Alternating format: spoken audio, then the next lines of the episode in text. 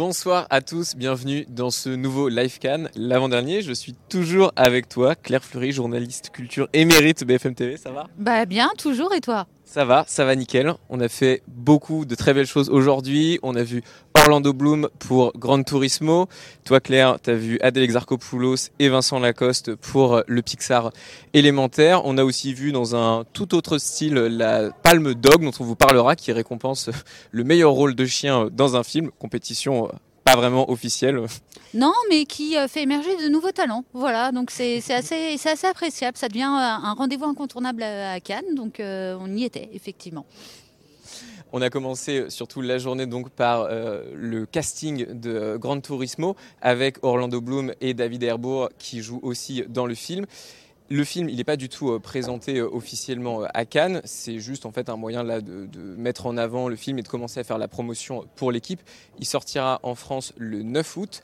Et en fait, ce film, il parle donc de l'univers Gran Turismo, mais il n'est pas du tout basé sur le jeu vidéo de course de voiture extrêmement connu. Il raconte en fait ce film l'histoire vraie de Jan Mardenborough, qui était en fait un joueur de Gran Turismo qui est devenu pilote professionnel. On regarde tout de suite la bande-annonce. Vous loupez votre trajectoire à l'écran, vous faites reset. Vous la loupez sur la piste, vous pouvez mourir. Yann, tu passes ton temps sur tes jeux vidéo à rêver de courses de voiture. Papa, tu nous dis toujours qu'on doit faire ce qu'on aime. Un concours. Les meilleurs joueurs de Gran Turismo du monde. Et une chance de courir en professionnel. T'es en train de me dire que tu vas recruter un gamin qui joue à des jeux vidéo dans sa chambre pour le sangler à bord d'un scud qui monte à plus de 300 à l'heure? Il va se faire massacrer. Claire, est-ce que c'est quelque chose qu'on voit de plus en plus des films qui sont euh, adaptés ou inspirés euh, d'univers de jeux vidéo comme ça? Bah, clairement, il y en a eu deux cette année. Euh, le gros carton avec euh, Mario. Mario, euh, c'est le meilleur résultat au box-office de l'année. Donc, voilà, parce qu'il y a une image de marque et les, gens, les gens attendent ces films. Ils, connaissent tellement bien les jeux, ils ont envie de retrouver l'univers. Il y a eu il y a un an Uncharted qui a cartonné aussi. Donc, donc ouais, il y a une alliance de plus en plus entre le monde du jeu vidéo et le cinéma parce que le cinéma utilise ces marques comme des produits d'appel et après, bah, le public vient, découvre, et quand, ça, quand c'est bien fait, ça cartonne plutôt pas mal au box-office. On a pu échanger donc avec Orlando Bloom et aussi avec Archie euh, Madekwe qui joue euh, donc, euh, le personnage principal. Ils nous ont expliqué pourquoi ils avaient accepté de faire ce film et qu'est-ce qui les avait attirés le plus. On va les écouter.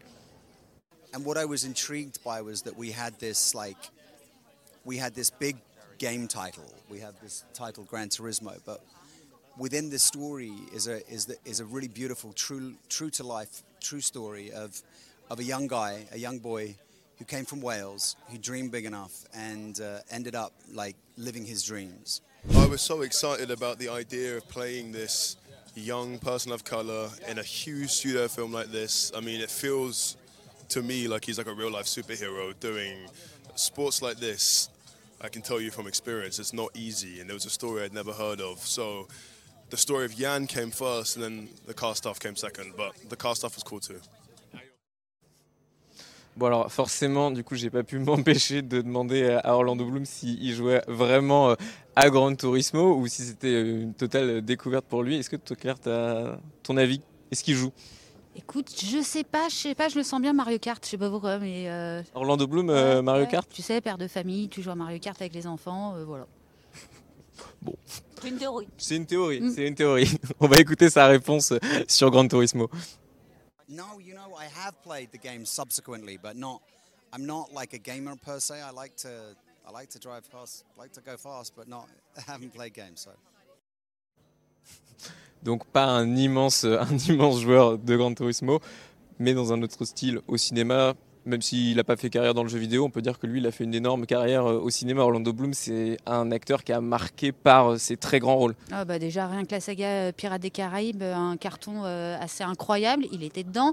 le Seigneur des, Anneaux aussi, il était dedans. Enfin voilà, c'est, ça a été quand même un peu. il a une période au début des années 2000 où il était un peu le beau gosse, le jeune premier prometteur du, du cinéma, du cinéma avec de l'action, avec de l'humour. Et voilà, alors là, ces dernières années, on va pas se mentir on l'a un petit peu moins vu, il était un petit peu moins sur le devant de la scène, mais, euh, mais il tente un retour, donc euh, on va voir si ça marche, si le public l'a pas oublié. Venez découvrir les résidents d'Element City. Les aériens ont souvent la tête dans les nuages. Oh non, je venais de la repasser. Les terriens sont un peu fleurs bleues. Circuler, y a rien à voir Juste un peu d'effeuillage. Les aquatiques n'hésitent jamais à se mouiller.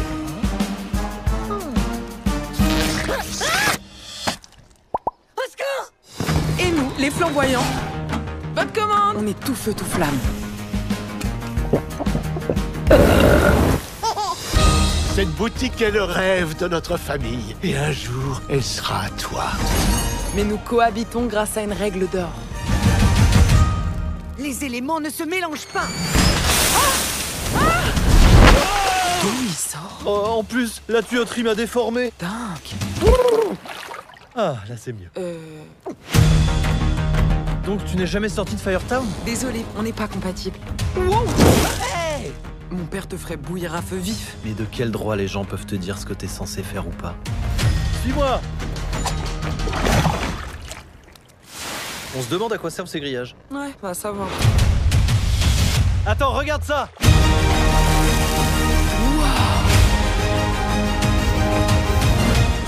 J'ai l'impression que tu as changé.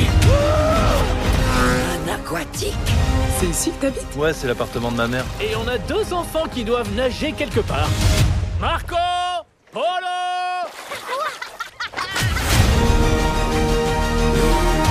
J'ai toujours voulu faire la fierté de mon père.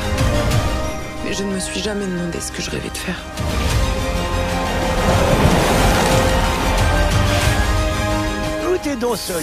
Arrête, ils sont trop chauds ceux-là. J'adore quand ça brûle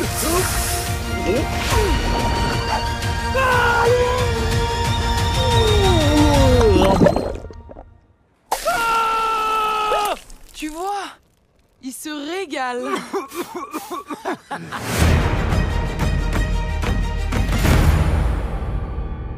Il sortira donc le 21 juin, n'est pas en compétition cette année à Cannes, mais il y a quand même une sorte de, entre guillemets, de titre honorifique puisque c'est la dernière séance euh, du festival. C'est aussi le quatrième film de Pixar qui est présenté euh, à Cannes après Lao, Vice Versa et Soul. Et même en, c'était en 2009, euh, Lao, ça avait été le film d'ouverture du festival. Donc en fait, c'est des séances quand même qui, qui ont une importance pour le festival, même si elles ne sont pas, enfin les films ne sont pas en compétition officielle. Oui, non, c'est une façon de mettre, de mettre à l'honneur l'animation. Et mine de rien, quand on met à l'honneur un Pixar, c'est quand même pas n'importe quel studio. Pixar, euh, ce sont des films qui sont quand même la plupart du temps euh, très bien reçus euh, par, par la critique. Donc ils ont leur place dans un festival comme le Festival de Cannes. Et, et donc ils viennent, ils viennent, ils viennent assez, assez régulièrement. Et celui-là, typiquement, voilà, on a vu la bande-annonce, un film qui a l'air tout mignon, plein d'action, mais chez Pixar, il y a toujours un message, un message assez fort derrière. Et là, en fait, ce film, il parle tout simplement du racisme, des différences culturelles, comment, comment, comment on accepte l'autre, la différence et comment ça peut devenir une force. Et c'est un message, en fait, euh, très personnel du réalisateur. Le réalisateur, il s'appelle Peterson. Euh, il est américain, mais il est d'origine coréenne et il s'est marié avec une américaine. Et lui, bah, au début, quand il a présenté sa dulcinée à sa famille, ça a coincé, ça n'a pas été simple. Et en fait, il a voulu utiliser cette expérience très personnelle, et c'est souvent de ça euh, dont parlent les films Pixar. Il a utilisé cette expérience très personnelle pour essayer justement d'en faire un message beaucoup plus large, beaucoup plus global, beaucoup plus universel. Donc voilà, c'est un peu la marque de fabrique de, Pixar. Ils tiennent, ils tiennent à ça, ils tiennent voilà, à créer une féerie, à faire voyager les enfants, et en même temps à essayer euh, d'ouvrir les esprits, de les éduquer. Et tu as eu aujourd'hui euh, la chance de rencontrer donc euh, la- la- les voix françaises euh, de ce film qui sont donc interprétées par Adèle Exarchopoulos et Vincent Lacoste en partie, parce qu'évidemment il y a d'autres d'autres acteurs qui, qui font le doublage. Et, et en fait ils ont expliqué qu'ils ont passé un casting pour, pour être sélectionnés, alors qu'on pourrait se dire bah, des très grands acteurs comme ça, on va aller les chercher directement. Oui, alors je t'avoue que j'étais, assez surprise parce que moi aussi, euh, je fantasmais le côté euh, on cherche un ou deux acteurs un peu populaires, comme ça on va mettre un, un nom sur l'affiche, ils vont venir faire euh, 3-4 jours d'enregistrement en studio. Et non, c'est, ce qu'ils m'ont expliqué, ils ont dû faire des tests pour vérifier euh, bah, qu'ils étaient prêts, euh, prêts à l'exercice parce qu'en fait c'est un exercice, justement on parlait de, d'Agdel Exarchopoulos euh, et du cinéma d'Abdelatif Keshish. Euh, bah là en fait c'est l'opposé qu'il faut faire, c'est-à-dire que là il faut surjouer, faut tout faire passer Ça, on, va- on écoutera, on pardon. écoutera leur réponse dessus. mais voilà, enfin, on, on s'improvise pas en fait acteur de, acteur de doublage et, euh, Et en tout cas, il, il- laissait aussi entendre qu'il n'avait pas été sélectionné pour jouer euh, le rôle n'importe comment. Enfin, que c'était, c'était aussi un peu basé sur leur personnalité à eux qui devait coller euh, au personnage. Ils nous ont dit un mot dessus, on va les écouter. Si forcément, dans ce que les gens projettent de moi, je, je comprends. Après, moi, c'est vrai que je me trouve pas, on disait ça tout à l'heure, je me trouve pas forcément euh, être quelqu'un d'enflammé, surtout quand c'est lié à la colère, etc. Hmm. Je suis pas du tout quelqu'un de colérique, donc euh, non. Mais, euh, mais par contre, je vois que dans le regard des gens, oui. Euh, tant mieux, Ouais. en fait. Je me dis, tiens, ils doivent se dire que je suis enflammé, je me laisse pas faire, alors Ouais. que je suis une victime. Non, mais- ça me dérange pas, même si je le prends bien. Je suis un peu émotif, mais pas non plus comme. euh, je pleure pas tout le temps. Non, non mais c'est plus, quoi. sa gentillesse, toi, sa fantaisie. Ouais, la gentillesse. gentil, euh, ouais, ouais, ouais, c'est vrai que je suis plutôt sympa, gentil. Ça, c'est un trait de caractère que j'ai. Mais lui, c'est sympa man, c'est-à-dire c'est la personne la plus sympa de tous les temps et hyper émotif. En fait, c'est des, oui, c'est des traits de caractère, je pense, que, que, que je peux avoir, mais pas autant que, que Flack, quand même. Les éclairs, et on va les entendre ensuite. Le doublage de film, ça n'en fait pas grand-chose à voir euh, avec euh, l'acting. Et ces deux acteurs, euh, principalement, en fait, on les voit juste eux à l'écran. Oui, et puis euh, ils viennent en fait euh, tous les deux d'univers euh, cinématographiques où on leur apprend quand même à énormément intérioriser. Euh, Adèle Exarchopoulos, bah, c'est l'école Keshish, donc c'est une école où tout se joue à, à des regards, parfois même juste à la texture de la peau, à la sueur. Et donc on est quand même très très loin du doublage où le doublage, bah, là il faut, il faut aller au charbon et puis parfois aller un peu plus dans la caricature parce qu'on n'a que la voix en fait. On va écouter justement comment eux, ils vivent ces différences. Ça demande beaucoup d'énergie et de Ouais. précision. Euh, et puis moi qui suis beaucoup dépendante des autres sur un plateau, c'est-à-dire que c'est ça que je trouve beau en fait dans le cinéma, c'est le collectif, c'est de dépendre des maladresses de l'autre, des, des, de la puissance de l'autre, du rythme de l'autre, etc. Donc là c'est plus une mission solitaire, mais t'es tellement rempli. Euh, déjà on l'avait vu en VO, on a vu tout le film, euh, donc on connaissait le message qu'il y avait derrière, et en même temps cet univers euh, assez fou de Element City. Donc je me suis, je me suis nourri vachement de, de, de tout ça hein, euh, finalement. Ce, que, ce, que, ce dont moi je peux être dépendante sur un plateau, je l'ai retrouvé dans. Enfin, en fait, il faut juste tout transformer. Un peu. On se Ouais, lâche. c'est ça, mais en fait, c'est pas du tout le même exercice euh, que, que, que, que jouer euh, dans un film en prise de vue réelle. Quoi. C'est vraiment. Parce que, étant donné que toute l'émotion passe par la voix, c'est un exercice totalement différent. Et c'est vrai qu'au début, c'est pas évident parce qu'il faut tout transmettre les émotions par la voix. quoi. C'est-à-dire que normalement, y y a- on a son corps, on a machin, je sais pas, dans une scène d'émotion par exemple, où, on doit pleurer, euh, bon, on n'a pas la voix euh, là-dedans. euh, ça, ça, ça transmet rien quoi tandis que là il faut transmettre ça par la voix quoi et donc c'est assez ça demande beaucoup d'énergie et c'est un jeu totalement différent moi j'ai trouvé c'est vraiment c'est pas il y a aucune forme de naturel en fait dans ce jeu là quoi Et donc, comme on disait, les films d'animation, ils marquent de plus en plus le festival de Cannes et on entend de plus en plus parler. Est-ce que tu penses qu'on peut aller vers un, un Pixar qui remporterait euh, un prix à Cannes ou qui serait d'abord sélectionné ces prochaines années? Alors écoute, euh, peut-être pas, parce qu'on voit quand même Disney vient, vient assez régulièrement au festival, mais c'est toujours euh, hors compétition. Je sais pas si un... Parce que Disney Pixar maintenant. Oui, pardon, c'est euh, c'est la même entreprise. Je ne sais pas si de façon, de façon plus large, un gros studio a un intérêt à risquer la compétition parce que repartir avec un prix, c'est un booster en termes d'entrée. Euh, ces gros blockbusters, entre guillemets, parce que les films Pixar, ce sont des blockbusters d'animation. Ils n'ont pas forcément besoin de, de ce coup de pouce. On les voit aux Oscars par exemple. Oui, mais les Oscars, ils sont déjà sortis. Donc, euh, donc les Oscars, ça permet de, de leur donner un, un label de qualité, un label de qualité à un réalisateur, au studio, mais ça n'a aucune conséquence sur le box-office. Cannes, euh, la compétition, c'est fait pour ça, c'est fait pour être prescripteur et permettre à des films d'émerger. Donc les, les films de studio, ils ont, ils ont honnêtement pas besoin de ça. Et d'ailleurs, on, on le voit l'année dernière, euh, Top Gun, était- le film était hors compétition. Il s'est retrouvé avec plein de nominations aux Oscars, mais il était hors compétition à Cannes.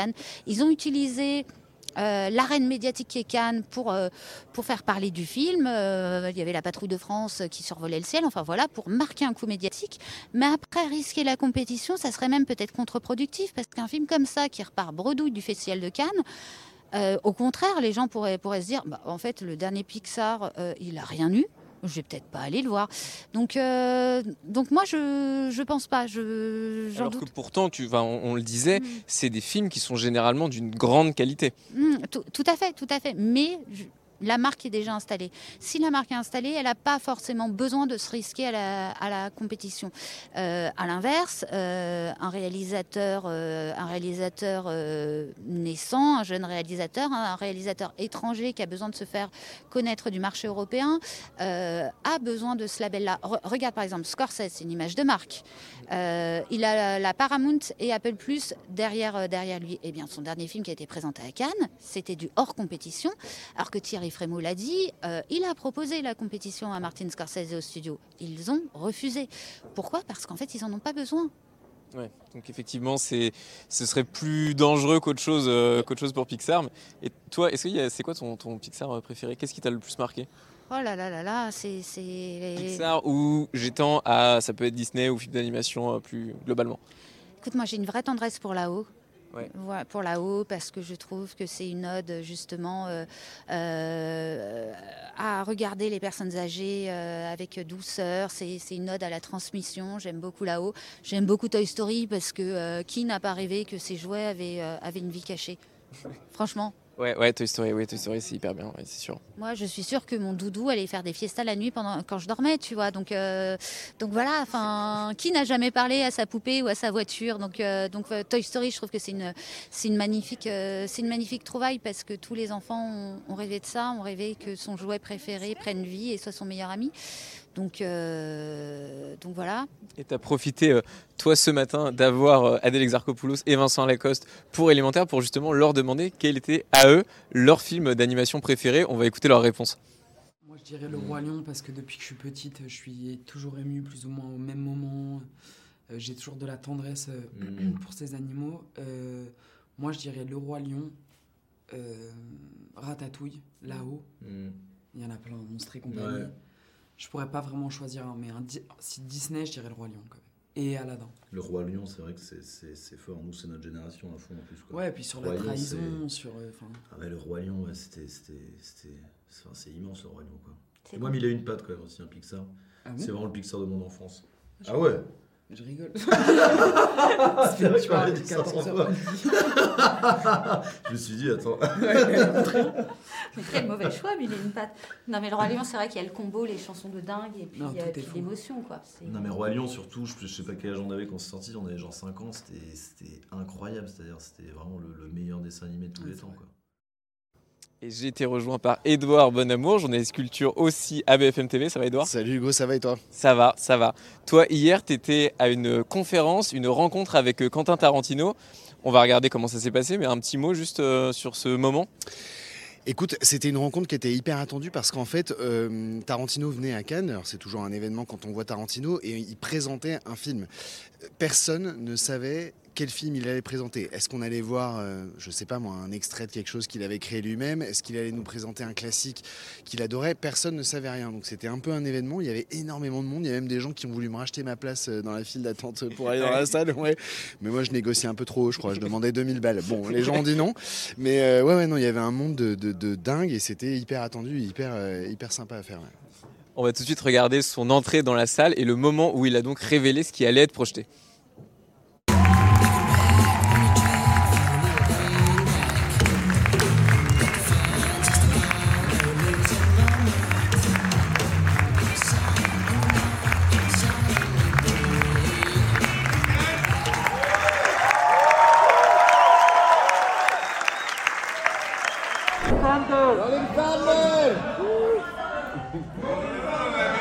Rolling thunders out there. we will be seeing this afternoon on 35 millimeter is John Flynn's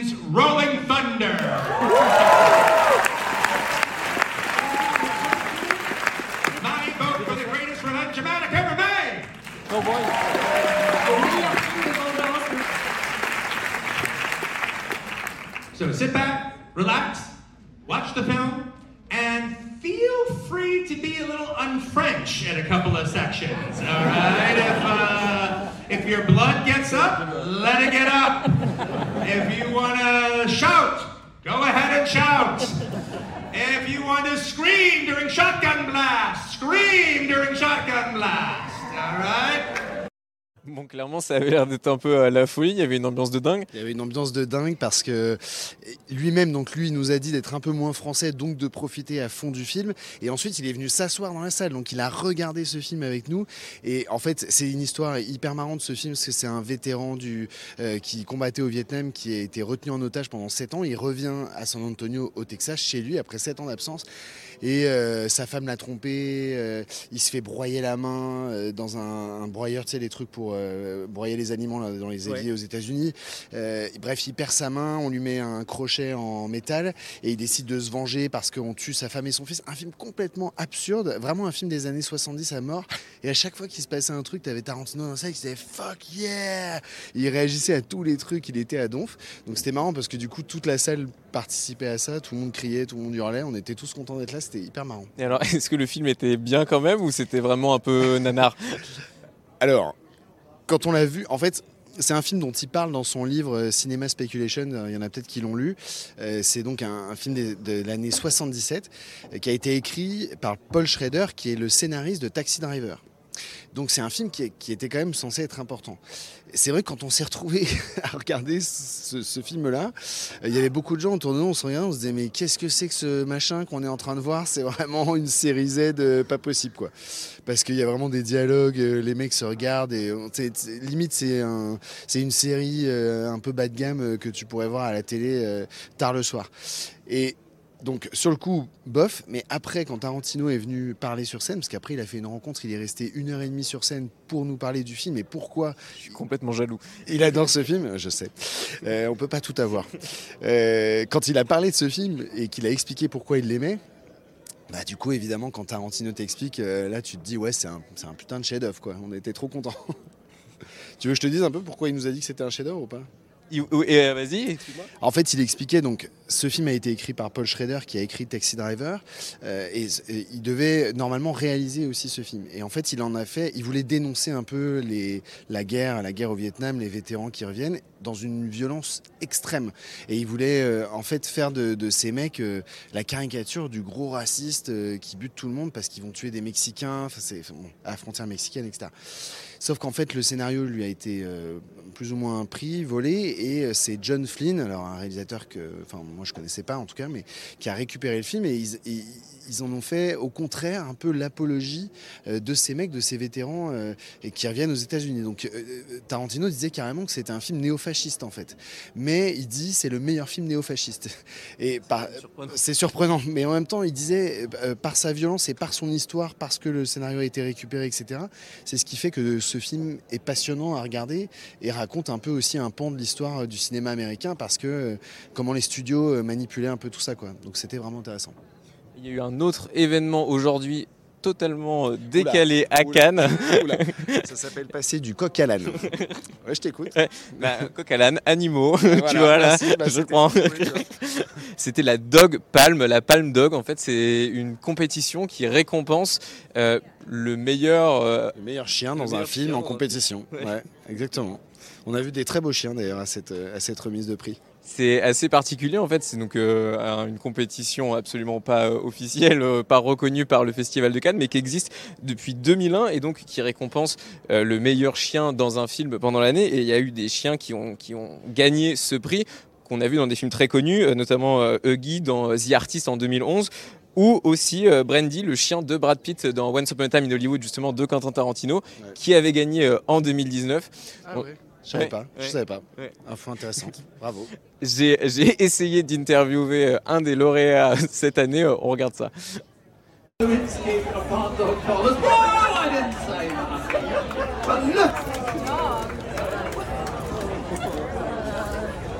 Could I, could I draw? I have to say that Bijou is a bit of an upstaging little pup. Something so small. Bijou.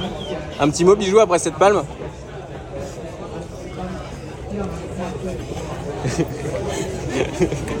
voilà, la star. Et cette année, c'est donc Snoop, un border collie euh, qui joue dans le film Anatomie d'une chute de Justine Trier, qui a gagné donc la Palme Dog. Claire, c'était euh, toi ton favori? Ah mais complètement, je suis trop heureuse parce que généralement sur la Palme d'Or, je me plante tous les ans. Mais alors là, euh, c'était mon, chouchou parce que ce chien est juste incroyable dans le film. C'est-à-dire qu'il nous fait une, fausse mort, euh, fausse mort, il ressuscite, il vomit. Enfin, il est, c'est, du Robert De Niro quoi, ce chien. Donc ouais, ouais, il est, il est, il est incroyable. Donc au moins cette année, bah, j'ai trouvé un lauréat du Festival de Cannes et je suis pas peu fière. Tu revenu nous en parler parce que donc tu étais fan de, ce- de ce chien et qu'Edouard a dû partir pour aller voir euh, une séance parce que donc ça n'arrête toujours pas à Cannes et demain c'est la fin du festival. Ouais, tu, Non, tu disais je voulais- quand même te dire un truc. Est-ce que tu sais qu'il y a une micro arnaque sur le prix? Une micro-arnaque, dis-moi en plus. Mais c'est pas le mon chien que tu as eu. Oui. Ça oui, faut le dire. je savais. Ça, ça- ça, faut le dire, ça faut le dire parce que si on est si on est fan, voilà, ils mettent en fait des doublures parce que bah, les chiens forcément ils vont pas rester deux semaines euh, au festival de Cannes, donc en fait ils font venir des chiens ressemblant aux, aux chiens du film et donc euh, donc euh, c'est pas euh, c'est pas c'est pas l'acteur qu'on a eu, faut le dire. Est-ce que c'est une grande déception pour toi? Bah oui, moi j'aurais voulu euh, le féliciter, lui faire un gros câlin parce qu'il est, il est extraordinaire quoi, ce chien, le, le vrai. On voit, on voit qu'il t'a touché en tout cas. Il s'appelle Messi. Messi. Ouais, le vrai il s'appelle Messi. Et, Ah oui. et là tu as eu euh, sa doublure qui s'appelle Suzy. Non mais c'est important de le dire quand même. Euh, c'est Snoop. Non, Snoop c'est son rôle euh, dans le film. Ah oui, ah ben oui. Donc demain, c'est déjà la fin du festival, la cérémonie de clôture. Est-ce que euh, toi, tu peux nous donner ton petit favori peut-être pour la Palme d'Or? Ouais, mais alors autant sur la Palme Dog, je suis super forte, autant sur la Palme d'Or, c'est dur. Euh, on parle beaucoup de Zone of Interest euh, de Jonathan Glazer. Euh, moi, j'ai beaucoup aimé le Wim Wenders. Voilà, le Wim Wenders qui est, qui est incroyable, qui m'a vraiment touchée. Donc, donc écoute, on, on verra. Est-ce que toi, il y a un film qui t'a emballé? C'est dur, hein Ouais. Firebrand avec Jude Law, c'était c'était bien, mais j'ai pas vu un film particulièrement où je me suis dit waouh, c'est le chef-d'œuvre euh, ultime qui mériterait une Palme d'Or. Bah, en fait, cette année, c'est assez, partagé. C'est une édition assez étonnante parce que souvent, il y a quand même euh, un coup de cœur ou un film où 8 journalistes sur 10 euh, disent Oh, celui-là, je l'adore. Alors, il n'a pas forcément la palme, mais il est au palmarès. Là, moi, je, je parle un petit peu à droite, à gauche aux confrères et personne n'est d'accord. Donc, soit ça veut dire que c'est un bon cru et que euh, voilà, il y a des très bons films, soit ça veut dire que c'est un cru moyen. Je vous laisse euh, en juger. Je ne me prononcerai pas. On pourra débriefer ça, en tout cas tous ensemble, demain pour donc la cérémonie de clôture et le palmarès de cette édition du Festival de Cannes. On se retrouve donc demain en live pour un dernier live Cannes. À demain. Salut.